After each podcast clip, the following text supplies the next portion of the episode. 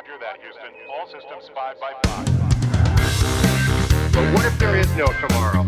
There wasn't one today. Fascinating. Get away from her, you bitch! I'm Batman. Do or do not. There is no try. Welcome to the Nerdfest podcast. Today we've got Dan Watkins. Louise Taylor. Peter Johnson. Jon Farley. I'm Hazel Burton. On the show today, we've got some brand new nerdy recommendations for you. So many that it's a recommendations only show. We'll be looking at Toy Story 4, The Handmaid's Tale, Brightburn, Big Little Lies, and Years and Years. So let's get started. Uh, yes, so you've heard her being mentioned on probably all of our episodes, and she is here in the flesh, and we are delighted to have Louise join us. Come to defend myself. Yes. I'm Someone's not got nervous to. at all. Here is a list of Jon's allegations. How are you, Louise? I'm very well, thank you. Thank you for having me. It's uh, What Jon absolute said. pleasure. Oh. More of an obligation.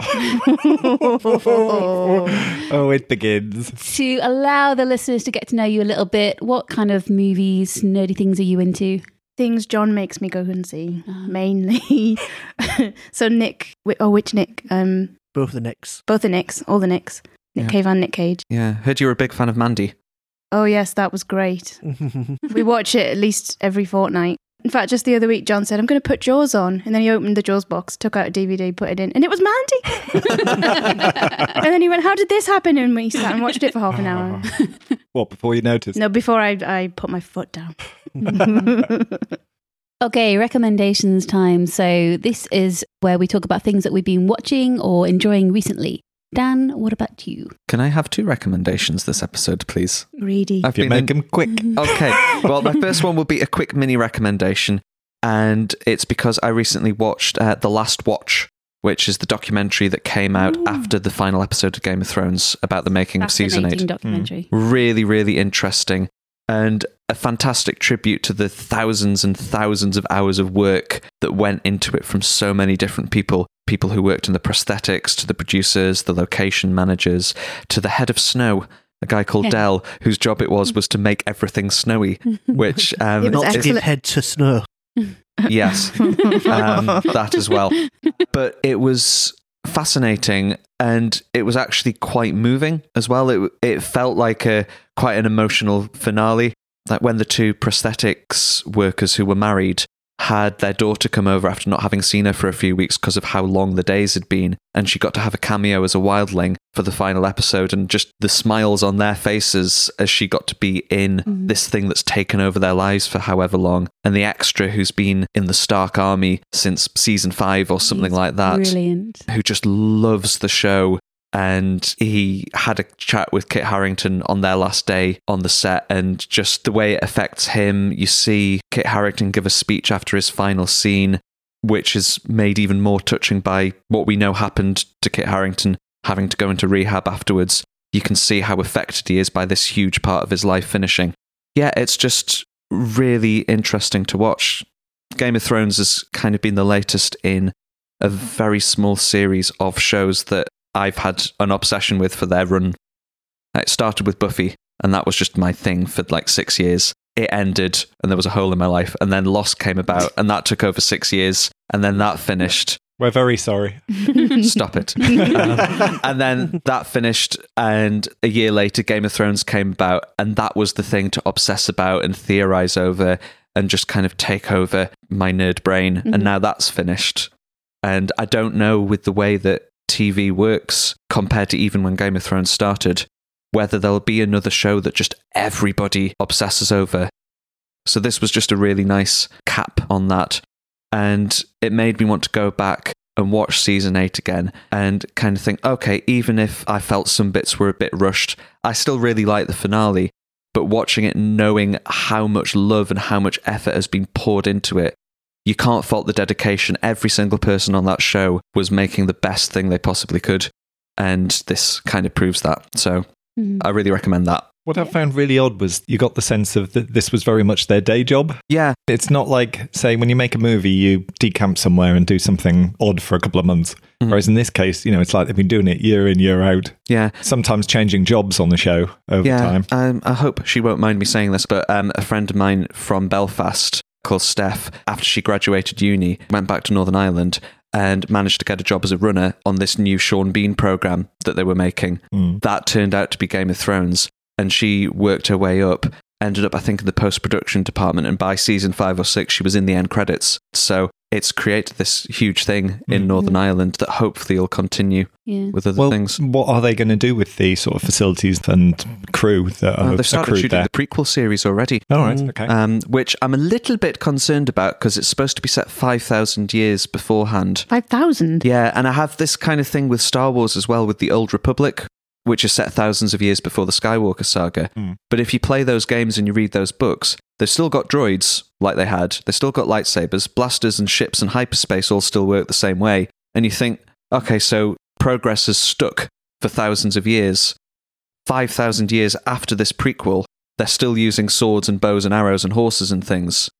When something's already set in the past and then you go even further back, it it kind of takes me out of it a mm-hmm. little bit. Yeah. But yeah. it- just come back to documentary. I love that it's told mainly through the eyes of the background characters and the and the crew rather than the the, the headlining actors. The guy that you reference who plays the extra in the Stark Army and has done for years, he now runs the tour where they go and visit all the sets and everything like that, where everything was filmed. And um, the, the kind of the end credits has him at the front of the tour bus. People get asking him, me, that's me. yeah, Ask, asking him how uh, the trouble started. He said, "Well, it all started when uh, Jaime Lannister pushed uh, Bran out of the window." um, yeah, I, it, it, you just see the passion and enthusiasm and dedication thrown into that production from people who've dedicated their lives to it, and it's wonderful to watch. It's quite weird when you watch the things where they show how the effects are done, all the green screen stuff. The tour must be like you go and there's three or four steps with a column behind it, and they go, and that's the entry to King's Landing or something. And then we'll go, yeah, where's the rest of it? I think it's the experience you wrap around it, though, for people. And how much other stuff you can show them about the series. So that's recommendation number one. That wasn't as quick as I'd promised. I'm sorry. Um, recommendation. That's what she Yeah. said. Wait. Um, recommendation number two is Toy Story 4. Yay! Yay! Oh, it's Um, good. It's a, it's really really good. Um, Fuck me, it's good. Yes. um, so, fourth in the series that started in the mid 90s when I would have been about eight years old, going to watch the first film to be made completely with computer animation. Everybody who grew up with that film is now grown up, and this film kind of reflects that. It's nine years after the events of many of the previous films where Bo Peep is lost and Andy's starting to grow up. Mm-hmm. It's about a year after Andy has given all his toys away to Bonnie, and for the first time that he remembers, Woody is not the center of a kid's life.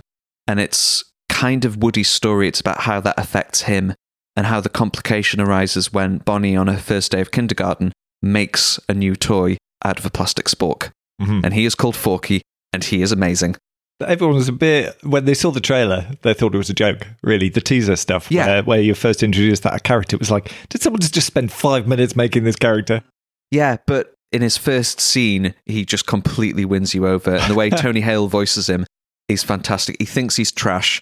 It's been a week or two since we watched it, and you could see a fork anywhere, and you would just go, trash, trash. Um, uh, yeah, Forky is now a part of my mind. But if they don't hit the emotional highs of Toy Story 1 or Toy Story 3, that's an incredibly high mm-hmm. level to try and beat. If Toy Story 3 was about the kid growing up and not needing the toys anymore, this one is about what happens when you've been looking after a kid and they don't need you anymore and what you do after that. Mm-hmm. Like Woody isn't needed like Andy needed him anymore. He's grown up. What does Woody do with his life now? How does he find meaning? Mhm. And yeah, it's Existential angst yeah, for there's a lot of there's a lot of existential angst in it, but it's also really really funny. Keanu Reeves is in it playing a Canadian stunt toy called Duke Kaboom, um, whose advert promised he could do massive jumps, and he, he can't. Or can he? Um, and yeah, it has all of the nice lightness of touch and humor that you want from Pixar. It's also got, well, I'll say that the cinema screen we were in just got really dusty at several points. Something like, in your eye. yeah, like right at the start when Randy Newman starts singing "You've Got a Friend in Me," like my hay fever just really got at me, and then it was so dusty at the end. It was really odd, and I, I think other cinemas have had this same problem of dust just coming in at these certain moments in the film. It's really, really weird, uh, but excellent film. It might not be the best Toy Story film, but you know the best Toy Story film is an incredibly good film. So this one is still fantastic and worth seeing as well. Mm, It is. I think I said in a previous podcast, I didn't quite see the point of it, but it seems like it deals with that a little bit. Yeah, It felt to me like Toy Story 3 was the end of the story. It's the end of Andy's story, but it's not necessarily the end of Woody's story. There is still somewhere for him to go Mhm. after that. You could maybe say this one underserves people like Buzz and Jesse a little bit, but I think yeah. it it does focus on Woody, and this one feels like the end of his story. Yeah. Hazel, how did you find it? Oh, I absolutely loved it. Woody's journey is a really interesting one in that he's realized that he's not the center of attention anymore. So he finds a different role, and this role is to kind of guide Forky from thinking that he's trash and in trying to abandon Bonnie to re- making him realize that he is Bonnie's most important toy. And the transition that they go through is just wonderful. But I also really liked Bo Peep's story in that she has been a lost toy for seven years now mm-hmm. and is making it out on her own. She uses her staff like a weapon, like a Jedi. She's a massively strong female character, and your eyes get drawn to her consistently. She totally matches anyone she's on screen with.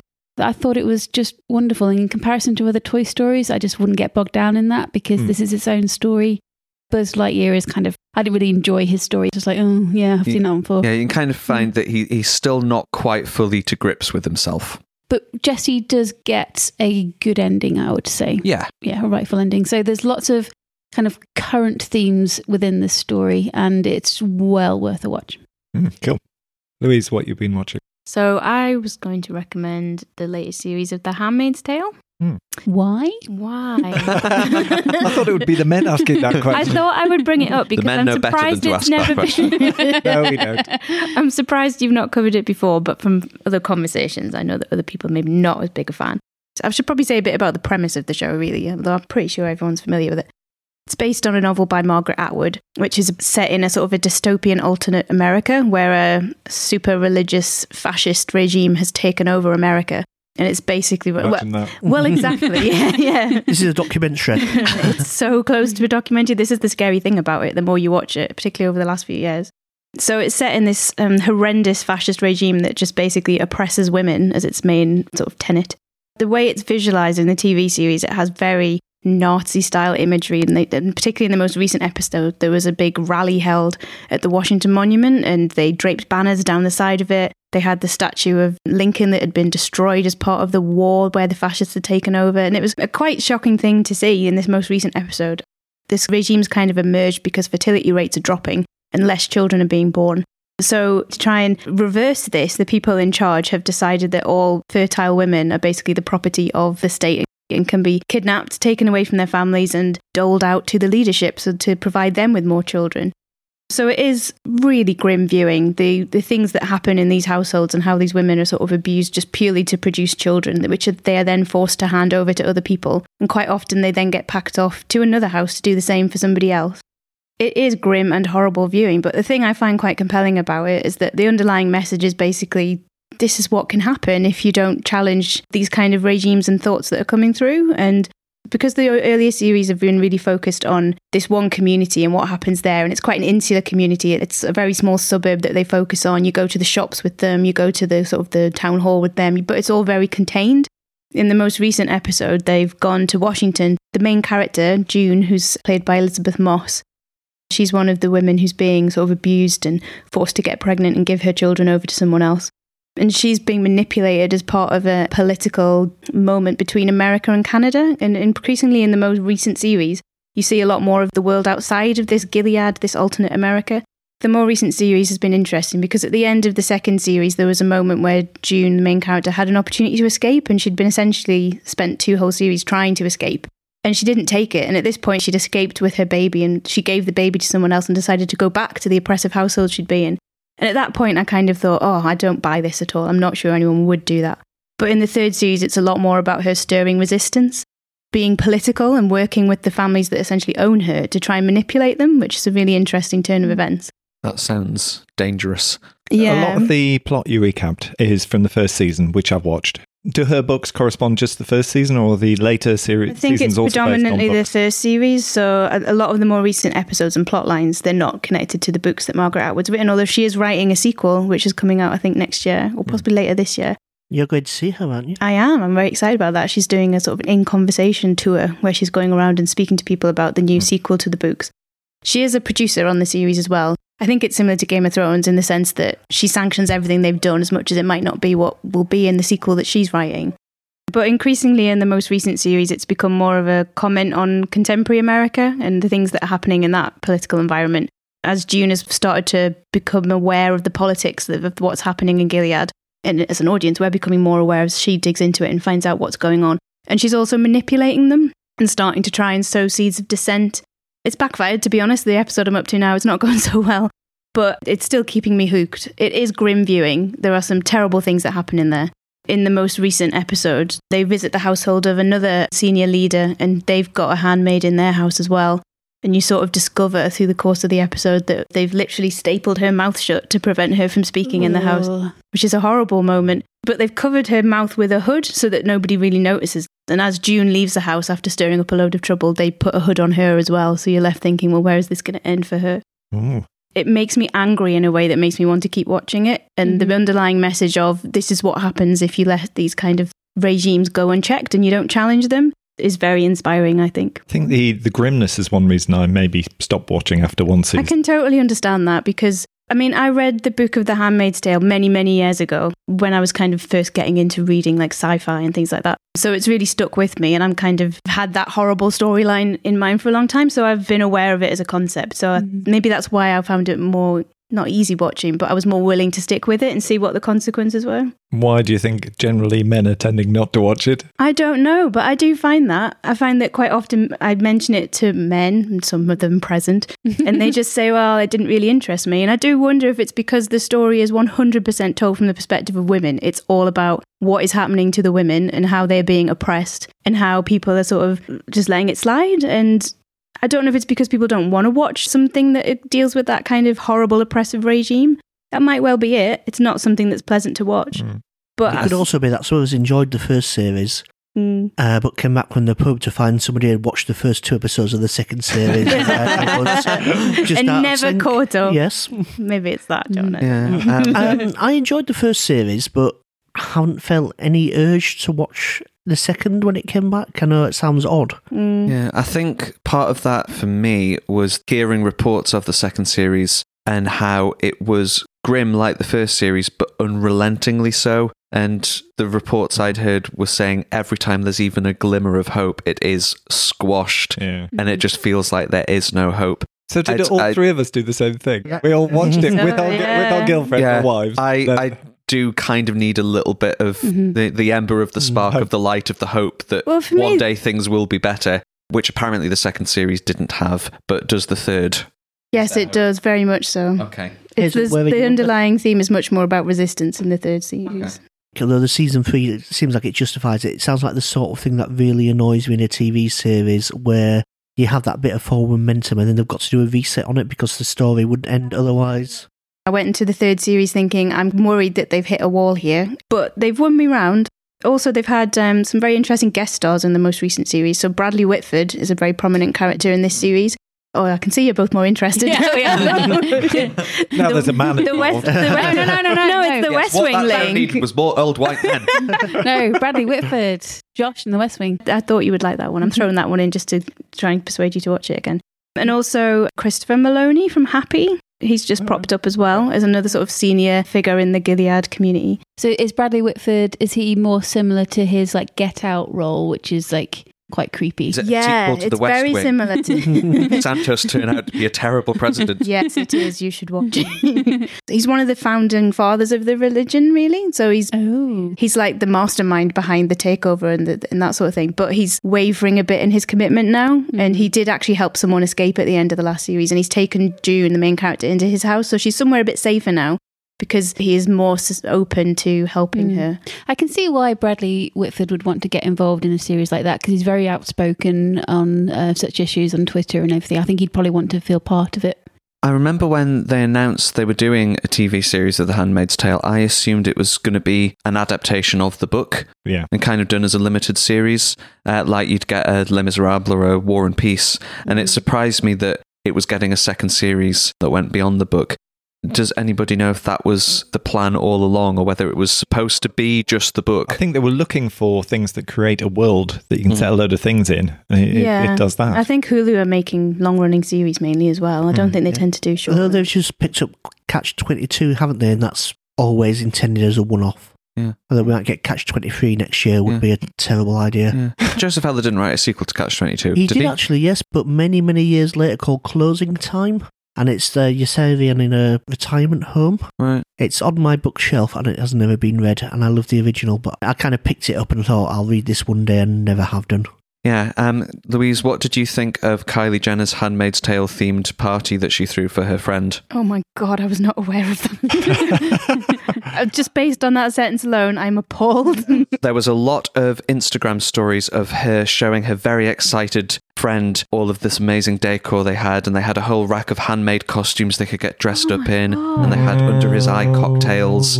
That is horrifying. It got some flack on social media because it felt a little bit like they had kind of missed the point. I think the thing about Handmaid's Tale is that they have some amazing directors working on it, and they have this really distinct visual thing where the obviously the handmaids are all dressed in red, and the the wives of the leaders are all dressed in green, and they overuse it as a visual metaphor. And there was one point in the most recent episode where two people were walking towards each other, and I, you could tell they just thought that looked amazing visually, and it wasn't really helping the plot or anything. It looked a bit forced.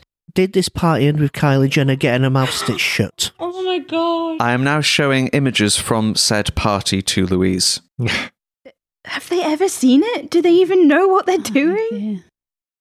It is Oh, are quite- they wear, Are they wearing bombs? Can you describe what you're seeing, Louise? just vapid Instagram women dressed in red outfits posing for selfies with their phones. Mm. That is um wow. I'm sure they think that the entire thing of Handmaiden's Tale can all be solved with a Pepsi. Probably, yeah. That was another Jenner, wasn't it? Really, really bad taste with a Pepsi advert. That people who are protesting legitimate Did concerns see that, would, could be abided by a Pepsi. They took that down in about three hours, They didn't did. they? Yeah, yeah. Really, really bad idea. Judging by that, really, really getting the Handmaid's Tale. Yeah. Loving it. Ready for Gilead to come, apparently. Yep. That's really scary. I may go back because I really enjoyed isn't the word, but I Endured. enjoyed, I appreciated the first series. Yeah.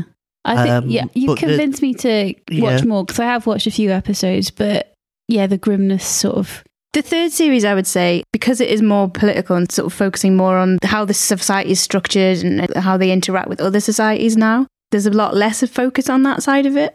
But the first series in particular was parts of the second series as well were just very much consumed with the sort of domestic environment and the terrible things that Yeah. happened in there. So yeah, Could you skip the second and go straight to the third? no. They're too connected. The main character has a child in the second series, and the whole third series is very much focused around what happens to that child and the hmm. child's parentage and all of these things. So I don't think so. I wouldn't recommend it. Yeah. It's just if your aversion to grimness Yeah. that you didn't want to go through the second series. you could potentially do that, but I think you would lose a lot.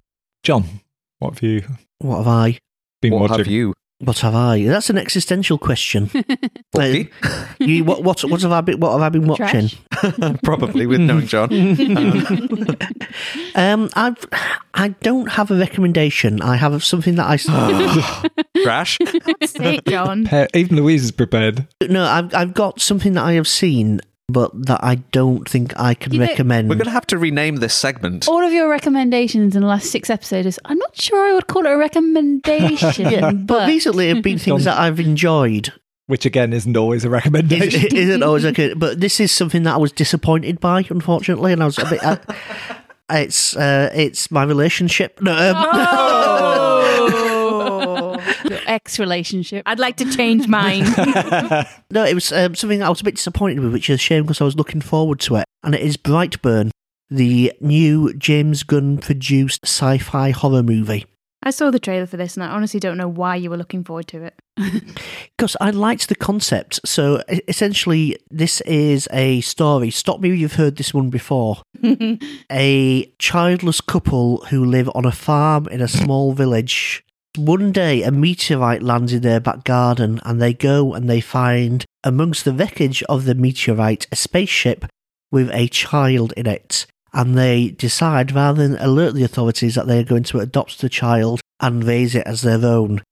As the child grows up, they realise that the child has superpowers and may not, in fact, be of this earth. So how have they avoided DC's lawyers? Fair use parody, maybe? So that's the setup. Obviously, we're dealing with the Superman story here, but the question is what if instead of Superman being an angelic child who has come to save the Earth, being somebody of more evil intentions? Super Damien. Essentially, yeah. Uh, I mean, this is one of my criticisms of it.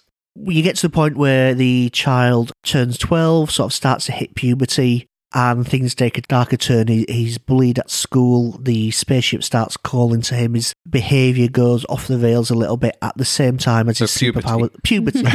yeah. Exactly that. So, how would Superman cope with puberty?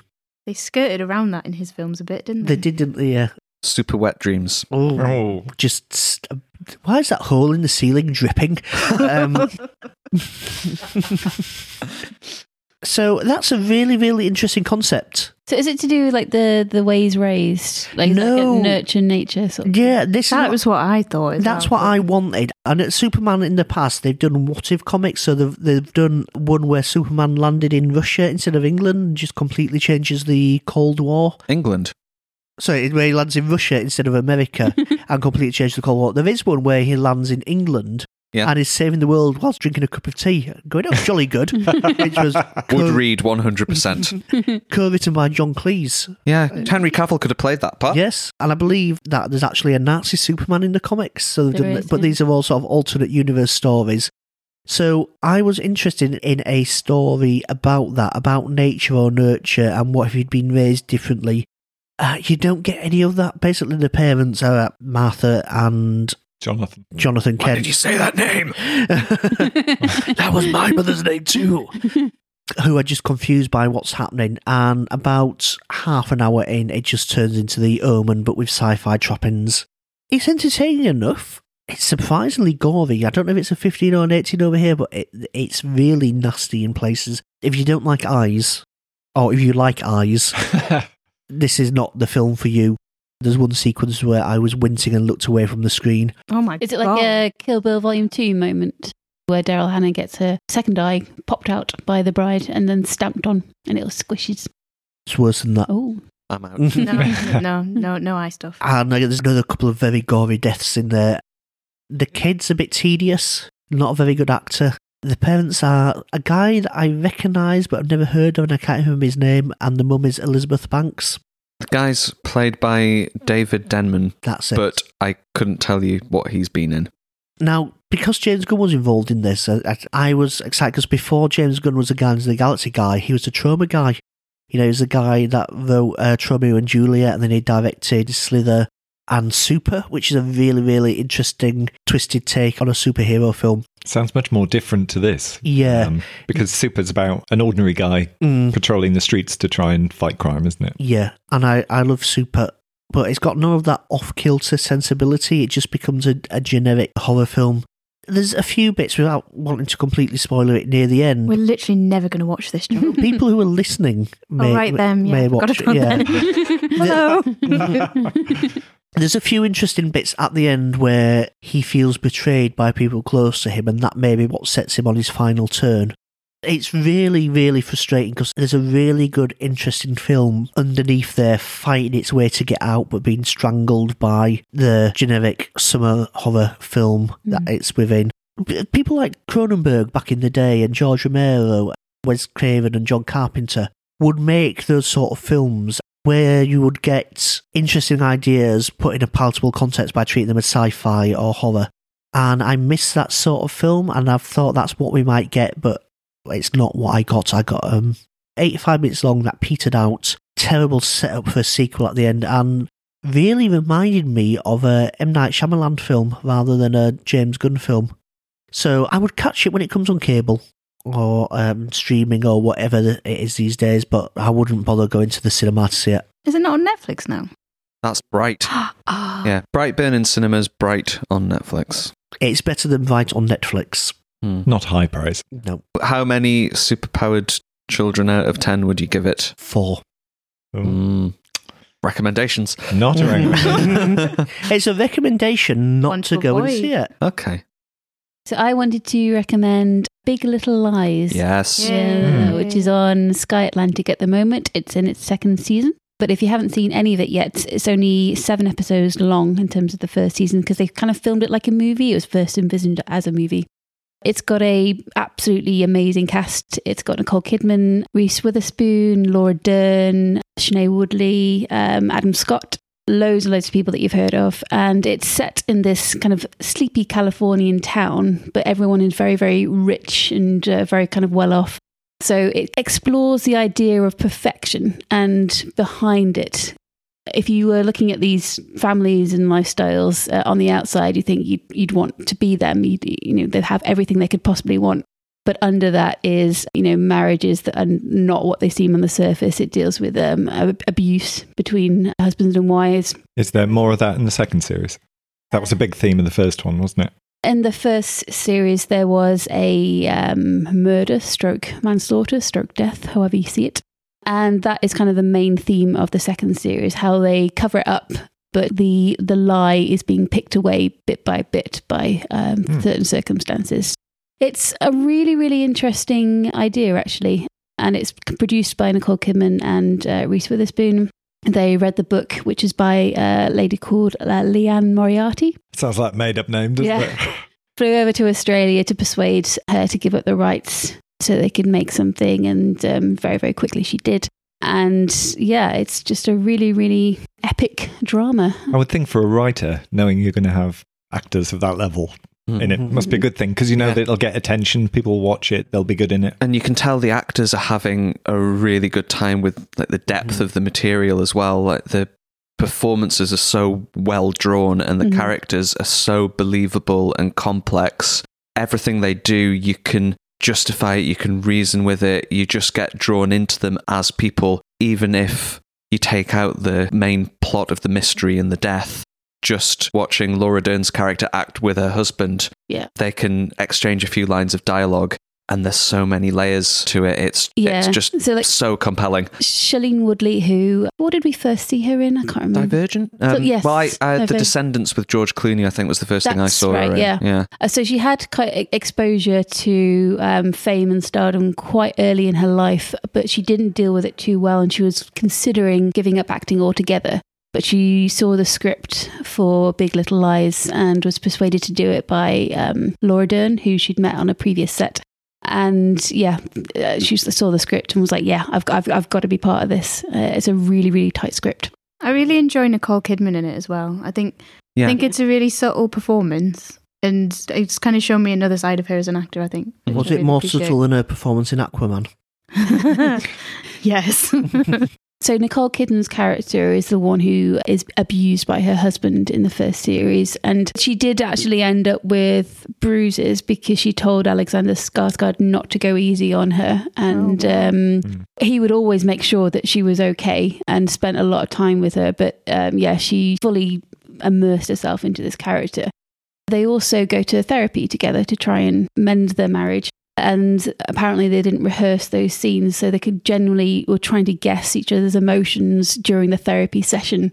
They generally don't know how each other's feeling about things, and we saw that on screen, which is cool. Yeah and all the main characters have got kids who are all at school together and you see how the lies and things that the parents are doing affect the kids at school the first episode of the first series one of the kids i think it's laura dern's daughter is being picked Amabella, on yeah. Again with amabella there's a thing in the second series that happens with her based on what's been happening with her mum and dad and it just climate draws change. you in yeah climate change she's very worried about as well as Yeah. we all should be Yeah. and Andrea Arnold, who made American Honey and I think Fish Tank, yeah, has directed, director. I think, all the episodes of the second series. and they look stunning. You can Yeah. sort of see her work in it and how beautiful it is to look at. Yeah, and great music as well. Yes, yeah, Um, yeah. There's a fantastic use of Janis Joplin in the first Mm. series that had me kind of straight onto iTunes to download Big Brother and the Holding Company albums. Yeah, so the the first season was was completely based on the book. That was it done. But due to the fact that the actors wanted to work together again, due to the fact that it was a mainly female cast, and that was really really appealing.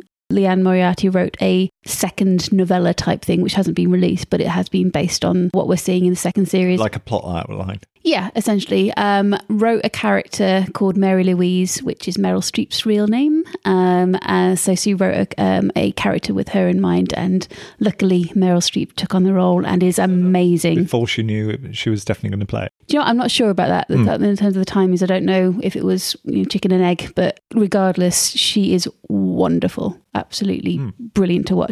She's appeared with most of the cast before, like Nicole Kidman, who has, she has a close relationship to in the series. They play off each other very, very well. And I heard an interview with Reese Witherspoon where she essentially said that most of the other members of the cast, when they had their first scene opposite Meryl Streep, the nerves were as Mm. high as they've ever been. And she, having won, Reese Witherspoon having won an Oscar, just forgot her lines and just crumbled when they had their first scene together because it's Meryl Streep. And watching her in character in the series, you can totally believe that you would crumble opposite that character. Yeah. Because she is so, so good, but frightening in a lovely way. Yeah, like not in an overbearing, like thunderous, yelling sort of way. It's very understated power. So you can feel the tension in that Control, room. yeah. Yeah. Uh, Control is a big theme uh, that was in the first series and carried over to the second series. So yeah, I really would recommend it. I love the first series. Though I'd kind of heard the second one was coming, I didn't kind of spot it start. So where can I find it? It's on Sky, so Sky Atlantic. streaming on Now TV. Yes. Mhm. Sounds great. For mine, I've been watching Years and Years, which is currently Ooh. available on BBC iPlayer, and it's just starting to be shown in the US. Oh, really? Yeah, it's been written by Doctor Who and Queer as Folk writer and showrunner Russell T Davies. It takes one family and looks at what happens to them and the country over the next 10 or 20 years as we slide into an increasingly grim future, which seems a bit of a theme for this episode to some reason.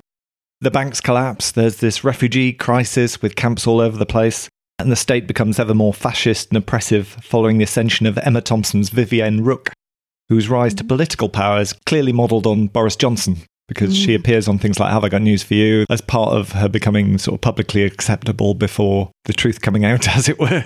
Which is particularly ironic as when the last episode was shown on TV, the programme before it or afterwards was the Conservative leadership debate, hmm. which of course Boris Johnson was on. So it's like life and art reflecting each other rather a lot there. Emma Thompson as Prime Minister instead of Boris Johnson would be a dream, wouldn't it? You might not think that acting the show. It may not be what you think. As well as Emma Thompson, it stars Russell Tovey, Rory Kinnear, Jessica Hynes, and it's this odd mix of family drama and Black Mirror, with less of a tech slant perhaps. Though one of the families getting uh, cyber implants so that they can connect directly to the internet. That was the thing that put me off watching it because the idea of cyber transhumans and the singularity and things like that just freak me out. And I don't think I could watch that because it would just scare me about the future. Very small part yeah. You do know we're in the Matrix, don't you know? yeah, I know. I've had genuine freakouts about whether we are or not before. So thank you. And given that you're surrounded by wires at the moment, this I must know. be freaking you out totally. Why do you think I don't wear the headphones? I think that plotline doesn't go where you might think it does, though. I think the Mm. plotline as that develops is kind of more of a comment along those lines, like, is this a good idea? Probably not. No, never. In no circumstances. Full stop. Don't need to see it. Has anyone else seen it? I've seen all of it, yeah. Is it sci-fi or is it more a, a drama with sci-fi trappings? Did you ever see Humans? I only saw one series of it, but I Mhm. think it was a similar kind of tone where it was a mix of, like, say, like the domestic, the family drama, Yeah. and what technology means in that context. And one, one thing that's common is the almost ordinariness of their lives. Yeah. In the context of all these strange and revelatory things happening around them, their lives are still kind of Yeah, portrayed in a, on. nor- in a very much British TV sort of way. Mm-hmm. Does anyone remember when we were kids at school? They used to make us watch a TV series called I can't remember Going the name of it. Threads or the War Game. No, uh, it was much much duller than that, and it was like a made for schools drama series about the past, and it would follow a family over a decade or two decades, and every episode was the next year. But we'd like go through world wars and stuff. So like one of the characters would go, "I'm off to war," and then like four episodes later, the mother would re- get a letter to her to go, "Oh no, little Tommy's died in the war."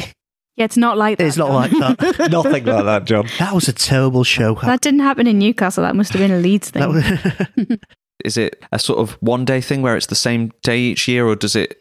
Is, is there Uh, a no, that- chronology, no, strict it- chronology it's just to it? what the story demands. It Yeah. takes some little leaps, doesn't it? Every Yeah. now and then. So every now and then you'll get almost like a fast forward. You'll It's like, hey, New Year again, and it's the Yeah. same thing of fireworks, and they just change the number. it's really good. It's not a fun watch because some of the events hit very close to home, very much in line with the downhill slope we seem to have been on for the last couple of years. It wasn't that successful on broadcast TV. Apparently, the ratings weren't great, and it got outshone by um, The Planets, the Brian Cox thing on the other channel, wow. which is kind of weird for BBC One versus BBC Two. I must admit, before it was broadcast and I could watch it, I did not see a lot of information about it. It kind of Mm. arrived, and I was quite surprised there was a new Russell T Davies drama on that I'd not heard more about. So I don't know if they were trying to sort of keep it mysterious what it was about, but I didn't feel like there was a lot of press out there about it. It's not a great approach to publicity doing it The other way. thing I genuinely thought about it was that it's such political propaganda. It's such a direct comment on everything that's happening right now, Yeah. like literally right now. That I almost thought, how could they have shown that during any kind of election? It's like Mm. it is propaganda. It's basically saying, don't vote for these lunatics. Or this is what will happen. So I wondered if they weren't allowed to promote it, or if they had to like pull back on when they could show it. Possibly, because they're not allowed to show Have I Got News for You during the leadership election. So, Maybe that's why it kind of slipped out. hmm. And perhaps because they think, well, there could be an election any time. Yeah. so let's quick get it out quickly. Yeah, the future's bright. The future's Boris. so have you seen it all, Peter? yes, yes, I thought it was really good. What did you think of the ending? Oh yes, it takes a very odd turn for about the last ten minutes or so. Does the Doctor appear?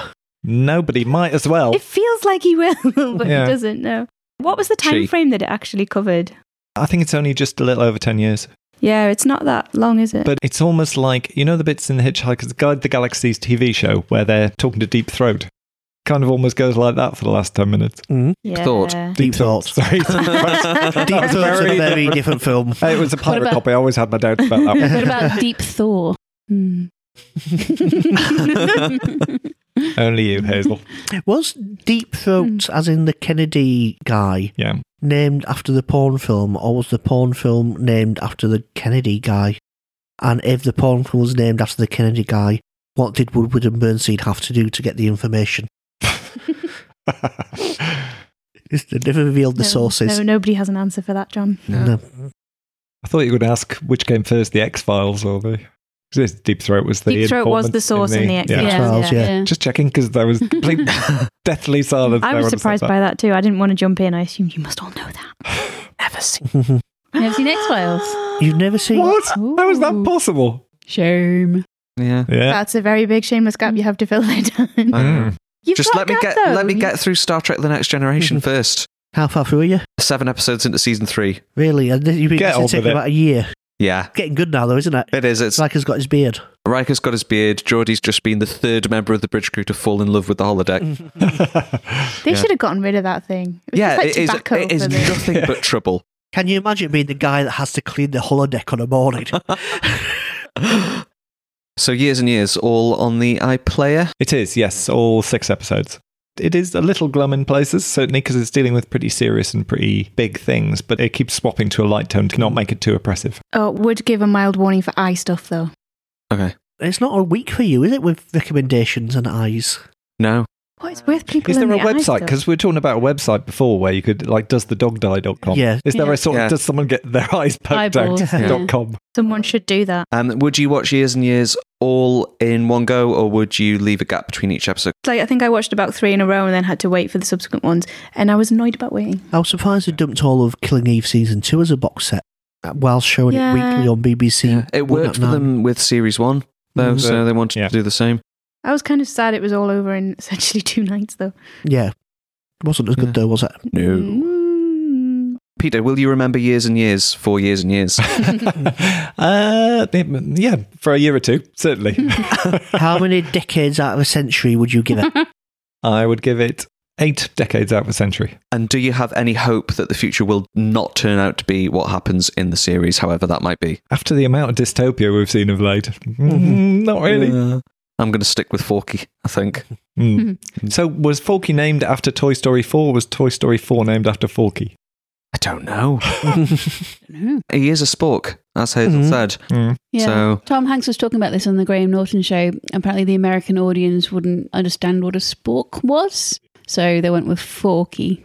But he is a spork. yeah. I see. In the film, he's named by Bonnie, who is, you know, four or five years old. So Yeah. Mm. The next Thor film is going to be difficult to say. It's going to be Thor 4. Thor four. uh, it's going to be as Guardians of the Galaxy, is it not? Apparently, James Gunn has said no. Oh. That's not the title. So they're just going to drop him off in the first 30 seconds. Bye, Thor. He could be lying. There was life for Marvel. Mm. movies. yeah.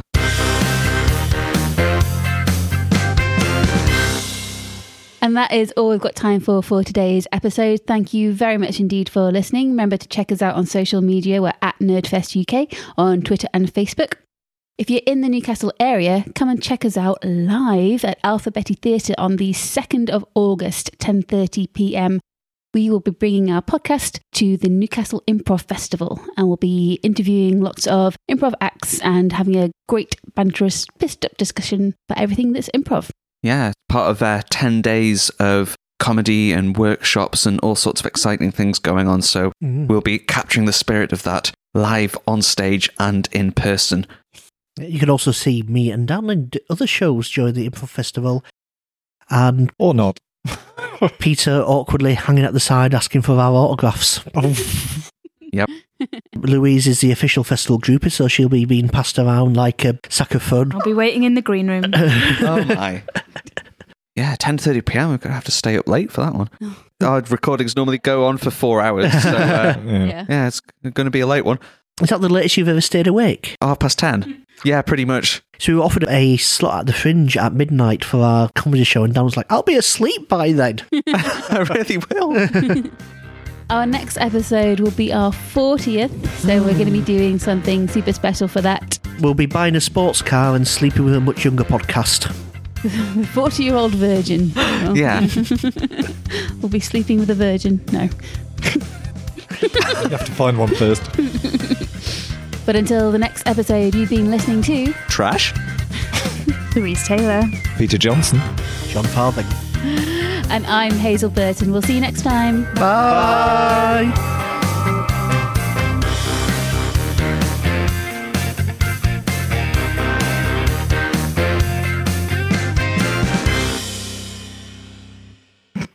So, what have we learned this week? We've learned that if we try and do one episode in the same amount of time, it just takes twice as long as it did when we did two episodes. Yep. We've learned our future is probably doomed. Oh. Mm. Is there any fun films where the future's nice?